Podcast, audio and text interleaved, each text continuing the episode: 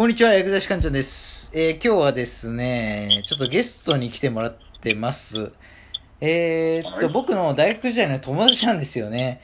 えー結構すごい友達で、すごい友達っていうのはなんでかっていうと、まあ月収結構200万、300万とか簡単に稼げる友達で、まあそういう友達から、まあ薬学部とか、まあ薬剤師ってどうなのっていう話をちょっと聞こうと思って、えー今日はお話を、えーお願いしました。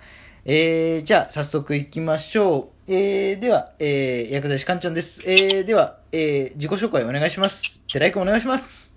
はい。えー、薬剤師かんちゃんの大学時代の友達のテイラーイと申します。よろしくお願いします。えー、っとですね、六本木から世界を目指せラジオというタイトルで僕もですね、この音声、えー、ラジオですよね。このポッドキャスト、えー、このアンカーですね、始めましたので、ちょっとあの、頑張っていこうかなと思うんですけども、ちょっと第1回はですね、もうコラボというところで、薬剤師かんちゃんと、えー、一緒にやっていけたらなというふうに思います。えー、よろしくお願いします。はい、えー、寺井くんから自己紹介ありました。えー、寺井くんもね、ラジオを始めたみたいですよ。アンカー、アンカー、皆さんわかりますか？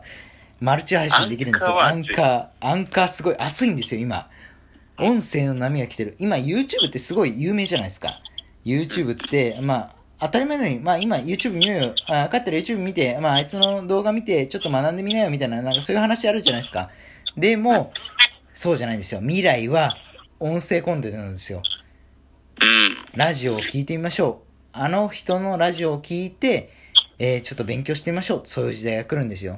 で、そういうことを見据えながら、寺井くんと僕でちょっとラジオを今回話してみようかなと思います。で、今回。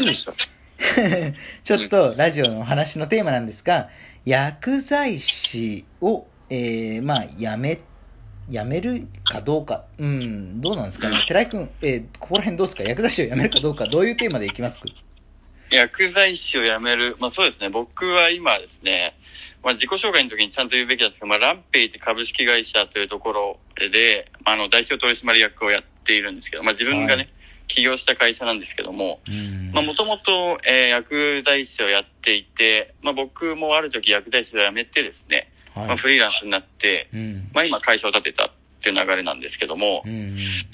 まあ、えー、この、まあ、薬剤師だけじゃなくてもですね、この会社員を辞めるで自分の好きなことをやっていくっていうのは、まあ、えー人によっては大きなテーマなのかなと思うんですけどもうん、まあ、それをちょっとお話できたら嬉しいなとは思いますね。なるほど、なるほど、なるほど。えー、まあ、今ね、こうやってお話聞いた通り、まあ、寺井さんは結構、えー、まあ、お話の通りですけど、薬剤師を辞められて、今こうやって、ご自身の力で、自分一人で稼いでるっていう状況があるわけですけど、まあ、実際薬剤師を辞める経緯とか、まあ、うん、そういうのを、まあ、深掘りできたらなって思います。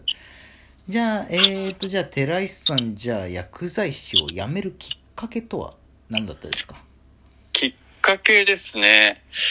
でもやっぱり、この、正直、会社員として、まあ、うえー薬剤師かんちゃんと同じ会社だったんですけど、その新入社員 そうでしたね。同じ会社だったんですけど、はいはいはいまあ、。その会社に入る、まあ、そのある会社、株式会社の薬剤師職で入ったんですけど、うーん。まあ、その会社に入るっていうことも、その就活とかも含めてですね、結構違和感感じてたんですよね、そこから。うーん。はいはいはい。うん。でそこで違和感を感じて、まあ自分がいざその現場に入ってっていう中で、まあやっぱり、えー、まあ自分はね、まあ、えー、この薬剤師って、まあそのね、価値のあるその職業だとは、えー、まあそのね、えー、患者さんに感謝されたりとか、まあそういう時はね、えー、そういった価値を感じた時もあったんですけども、でもやっぱり自分のやりたい仕事じゃないなっていうのは結構思ってて。まあ、そこからまあ自分でやっぱ価値を見たいなっていう思ったのがやっぱ一つですね。その新入社員の頃の思いを、えー、それで発生し、そう思ったのが一個と、あとやっぱりね、この、僕もめちゃくちゃ旅が好きで、ああ、旅ですまあね。うん。はいはいはい。うん。まああの結構、えー、それこそ、まあ3ヶ月に1回とか、その会社員時代とかも行ってたんですけど。まあそこでやっぱり、えー、その会社員としてやっていくっていう風になった時に、やっぱコアタイムとかがあって、えー9時から18時まで、えー絶対縛られちゃうっていう環境だと、やっぱり自分はそこでやっぱり固定されちゃうし、うんできれ、ばもう毎日海外行って好きな場所で好きなところでかあの仕事したいなっていうのがもう思ってたので、うん。まあそれがですね、一番その強く、えー思うきっかけだったかなというふうに思います。辞めるきっかけだったかなと思いますね。ああ、なるほど。じゃあ、寺石さんはかなりもう旅が好きで、こう、自分が縛られるのがすごい嫌だったっていう、そういうことですよね。そうですね。うん、間違いない。なるほど、なるほど。か、それって、まあ普通に3ヶ月に1回とか旅できりゃいいじゃんっていうふうに言って、それ言ってる方でしうんょ、あなた好きなことやってるでしょ？っていうふうに言うかもしんないんですけど、うんでも結局僕のその幸せの基準っていうのは違ってて、みんなと。うん年にその4回行ければいいでしょって思う人はその人にしたら、たくさん行ってるって思うかもしれないですけど、僕はもう常に、もうやりたいことをやりたい場所でやりたい。はい、好きな、はい。そう好きなところでやりたいっていうのが僕の幸せだったんで、はい、はい、はい。まあ、そこに忠実になるためにはもう自分でおビジネスをやるしかなかった。で、今その物販の会社なんですけど、まあ別に、はいはいえー結局まあどこにいてもできるっていう状況を作っていったという、そういうような流れですね。はいはい。いや、すごいね。薬剤師を目指してる人からするとね、えー、薬剤師って、なんか調剤薬局です。ごい薬を集めてとか、例えばドラッグストアだったらすごい、なんか患者さんの話を聞いてとか、そういうイメージ持ってる人多いと思うんですけど、でも寺井さんの話を聞くと全然違いますよね。そもそも、じゃあ、えっ、と、薬剤師をやってて、うん、なんというか、これは違うなって思ったポイントとかってあります？ポイントか。でもやっぱ僕上司と合わなかったですね。薬局なるほど、となるほど。全然合わなくて、うんやっぱりそれって、まあ転職しちゃえばその人間関係って変えられるんですけど、はいはい。やっぱりその転職した先でも合わなかったんで、うーん。結局ね、やっぱ自分で人を選べないんですよね、この環境が。ああ、なるほど、なるほど。はいはいはい。うん。で、なんか僕が、その、まあ、例えばその、まあ、1年目とかで、まあ、ミスしちゃうじゃないですか。はいはい、そしたらもう朝礼で、もう寺井さんが昨日何ミスしましたみたいな言われてた。で、むかと思って。ああ、なるほど、なるほど。いや、もうその日も朝礼の時帰りましたよね、僕う。ーん。も朝礼で帰ったりとか。はいはい。まあそういうこところですよね、やっぱ。そのやっぱり好きな人と仕事をするっていうのは、まああのね、会社員の、の時だったらやっぱ限界はあるなということですね。なるほど、なるほど。なんか会社員の時に、まあ上司からちょっと理不尽なことも言われて、まあそれ以外にもちょっと何か違うんじゃないのかっていう、そういうなんか感覚があったってことですよね。ありましたね、そうれはーね。ん、なるほど、なるほど。これはね、薬学生のこと方とかね、すごい参考になるんじゃないのかなと思います。じゃあ、えっ、まあと、寺井さん、うんあと一つ、えっ、と、まあ一つか二つかわからないですけど、ちょっともう、もういくつか聞きたいんですけど。質問いただいてありがとうございます。でも、はーい。じゃあ、寺井さんいが、例えば薬剤師国家試験に受かった後、うんで、まあ、薬剤師の職をやられて、それから、今の、えっ、と、例えば今の、まあ、お仕事をされるまでの、うんまあ、経緯といいますか、きっかけみたいなのって何かあったんですか？きっかけか。だそこを、だから今のビジネスを、えーどういうふうに見つけたのかっていうのは、まあ正直あんま覚えてないんですよね。あ、そうなんですか？うん。だけどやっぱり僕はその、結局自分でその価値を生んでビジネスをやるっていうのをやりたくて、まあその中で結構もがいてたと思いますね。ああ、なるほど。やっぱり見つけたら、これなんか良さそうだなと思ったらチャレンジしてみて失敗して、で、これ見つけたら、えー、チャレンジ失敗して、それこそまあその、例えばまあその仮想通貨とか流行った時あったと思うんですけど、それちょっと手出してみたりとか。仮、想通貨やられてるんですか？仮想通貨めっちゃ買ったりとか、あと、なるほどなるほど。不動産やってみたりとか、はいはい。あとはまあふ仮想通貨のビットコインのマイニングってやつあるんですよ。わかりますよ。僕はわかりますけど、皆さんわかる、わかりますか？バニングわかりますか？薬剤師かんちゃんものしいですもんね。いやいやいやマイニング。マイニングの会社に投資したり、もうそのマイニングの会社投資したけど、まあマイニングの会社が潰れたとか、まあ、いろいろその、なるほど、なるほど。しまあメルカリやってみたりとか。でもその中で、まあ今その物販やってる、その今のブランド品の物販やってるんですけど、はいはいまあ、。それが、えーやっぱり結果が出てきて、それでまあ、いろいろ試した中で一個当たったっていうような経緯ですね。はいはい結。局、それがどういう風な流れに見つけたかっていうのは、多分もがいてて覚えてないって感じだと思います。なるほど。ちょっとお話聞く限りは結構寺井さんも、なんか僕の話的には結構スムーズにこう、収益を得るまでに、まあ、道筋をしっかり立てて、もうすごい、もう当たり前のように、まあ苦労せず積み上げていったのかなって印象だったんですけど、でもどうやらそうではないっていうお話なんでああ、そすよね。れ違いますね。ああ、そうなんですね。なんか、もう結果だけ見ると、まあ当たり前かのように、まあ何も苦労もせず稼いじゃってますよ、みたいな、なんかそういうイメージを受けるんですが、え、はいそうではないってことですよね。違いますね、それはね。なるほど、なるほど、なるほど。じゃあちょっと、えーっと、もうちょっと聞きたいんですけど、うん。いや、寺井さんが、えーっと、じゃあ、例えば、薬剤師になった後ですね、まあそういったお仕事に、ちょっと、まあ、まあ芽生えてというか、ちょっときっかけを持たれた後ですね、うんえーっと、どういうふうに、例えば、まあ、現職っていうか、もともと薬剤師の仕事もあるわけじゃないですか。はい、はい、はい。うん。でも、今の仕事にちょっと芽生えた。まあ、そこの切り替えというか、どういうふうにシフトしていったのかなっていう、そういうところもお話を聞きたいかなって思ってて。なるほど、なるほど。はいはい。えっと、僕がですね、はいその、ネット物販、えーブランド品物販の方を始めるときにですね、はいはい。えーやっぱりその、メンターという、その、師匠に、まあ、習うということをしたわけですよね。はいはいはい。で、もうここでまあ習って教わってもがっつりやって、えーこの月収、その自分でね、暮らせる分だけ、えー得ていこうというふうに思ったんですけど、その時に、もう薬剤師の退社の日を決めましたね。ああ、そこで決めたんですね。もうは、もう8月1日に始めたんですけども、はいはいもう。12月の6日に辞めるともう決めて、はいはい。そこでもうその期間はもう短期集中でもう、かなり自分の力を成熟させると。うんうんうん。そういうようなところで始めて、まあ、ある程度そのね、ビジネスやるときは、えー、その脱サラってとこまで目指して覚悟を決めてやってました、僕は、。あそこまでもう将来を見据えてたってことですか？見据えてましたね、結局。すごい会社辞めるって言っちゃったんで、そこまでやらざるを得ないところですね。なるほどなるほど。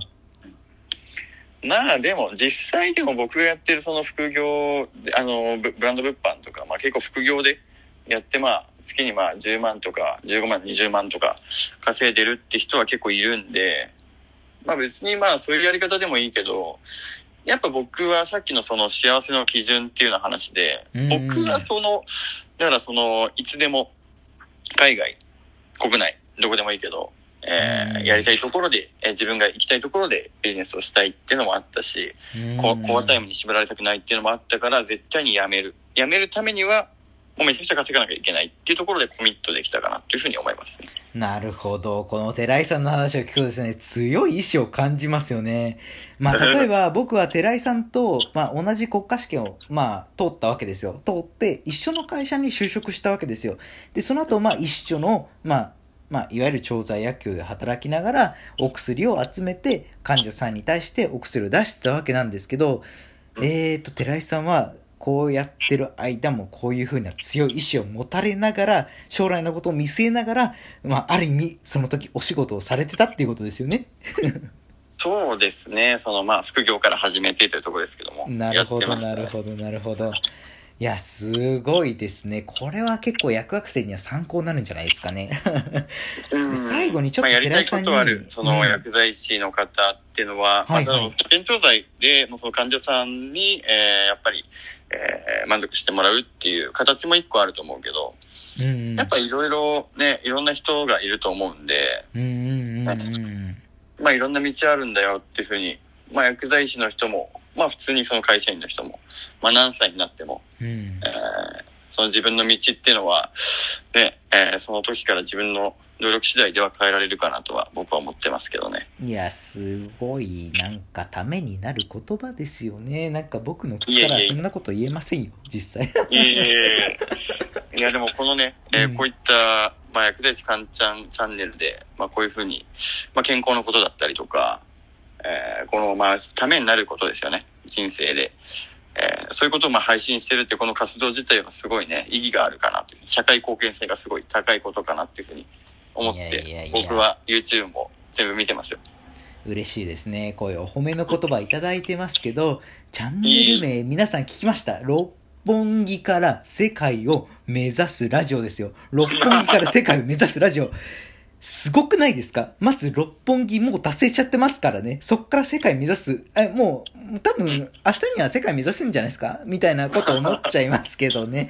えー、どうしましょうかね。いやー、まあそんなこと思いながらもね、ちょっと最後にね、寺井さんに、えっ、ー、と、今多分、えっ、ー、と、薬学生って、まあ世の中大勢いるわけじゃないですか。なるほどね。うん、うんそんな人たちに向けて、まあ、例えば勉強面とか、まあ、例えば、まあ、将来のことも見せて、まあ、今の寺井さんになるわけではないですけど、まあ、ちょっと、まあ、広い視野で、どういうふうなアドバイスを送りますか？ちょっと難しい質問ですけど、すいません、ね。いや、OK です、OK です。うん。えっと、まあ、僕がまあ言えるとすればですね、結構この薬学を学ぶっていうことは、まあ、すごい意義があることだなっていうふうに思ってるんですよね。結局やっぱ勉強するってことですね。で、例えばその保険調剤の現場であったとしても、うん、やっぱりリスクと隣り合わせで、何か行動が起こったら、その先を、えー、リカバーしながら自分は行動していくと。自分の行動をしたその先にどういう結果があってるか、なるか。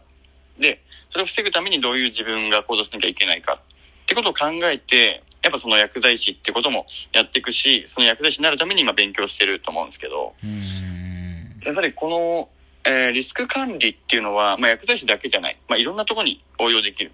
こういう行動したら相手がどう思うかなとか、まあ、こういう行動したらどういう結果が返ってくるかなっていうのは、まあ、あの、あらゆる部分で、えー、応用が効くと思うんで、もうすごい今学んでいるっていうことは、学んでいることっていうのは、意義があるかなというふうに思います。